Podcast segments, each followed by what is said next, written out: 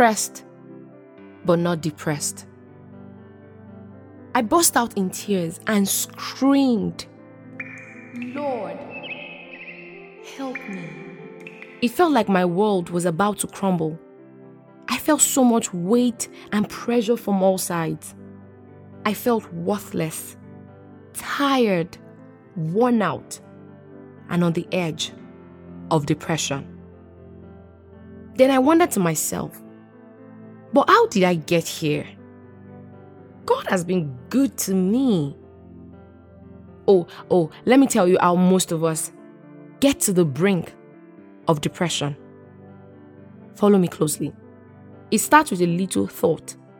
Yes, it's always a seed that begets the consuming feeling of depression. Thoughts like, I can do better, which isn't always bad. But the danger is that many of us don't do critical self evaluations. Rather, we do critical comparisons. So you feel that you're not good enough or you could do better because Mr. Z or your junior in college is calling the shots and you're not. Come on, don't give me the look of that intro. The thoughts grow deeper, then we move to the if only avenue. If only I had a better job. If only he or she did not dump me. If only I had more money. If only my parents were magnanimous enough to have raised me with a silver spoon and not a bronze spoon. Oh, my past is horrible. If only my mother did not hurt me so badly. We go on the journey of blaming everyone and everything for our problems. Then we start to look around, condemning everyone. Then we move to the stage of, but why me, God? Oh, we find every reason to be angry with God. We feel He cheated us. He just likes to delay answers.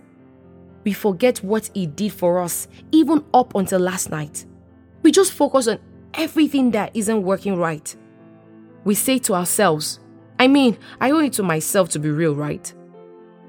This old trusting God or waiting for God isn't working we start to find solace in negativity. We become cranky, sad, moody, tearful for no reason. And then we isolate ourselves from true friends and family. I reached out to God and we had a chat.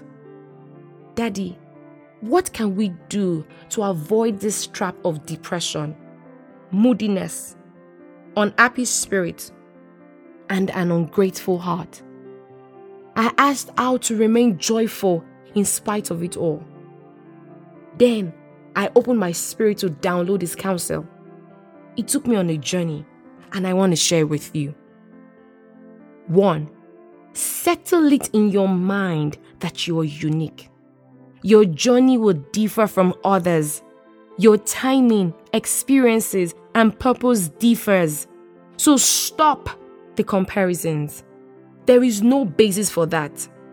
However, you can learn from others.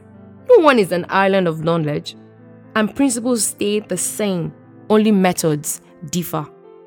Don't despise your gift. Don't despise what you have.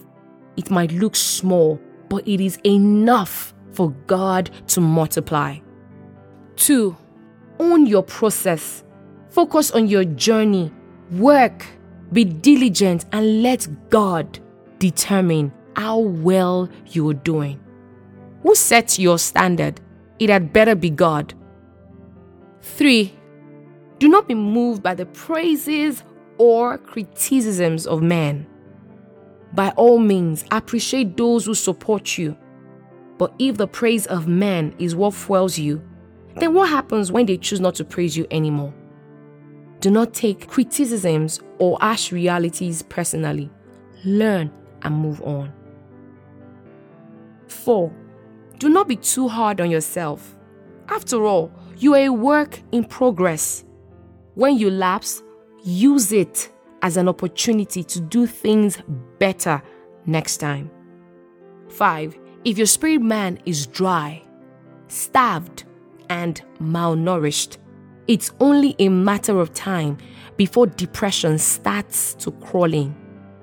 Maintaining a true relationship with God is the surest immunity to depression. Six, celebrate yourself, your strength, your gift, and remain teachable. Let your worth be determined by who you are and who is in you, and not on things or statistics. Statistics do crash and change, you know, right? 7. Be mindful of the people in your life. God is big on relationships, and you should be. People are great assets, and the people you surround yourself with can either make or mar you. 8. Never let God's praises be far from your lips. Thank Him not just for what He has done, but for who He is. Be lost in Him. 9. What are you using your mouth for? Come on, create the future you imagine. Keep confessing and testifying in advance. 10. Rely on the Holy Spirit. The list is endless. I took heed of these teachings, and daily my life gets better.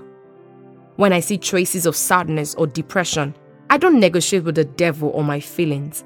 I run to God, I keep it real, and put to practice all He has taught me. I have never gone wrong by dancing through my tears or being real with God. You should try it too. Things will happen the good, the bad, and the ugly. Pressures will come. So, why don't we develop ways to remain joyful, irrespective of what is happening around us? Say no to depression. Say no to unhealthy comparison. And say no to spiritual laziness.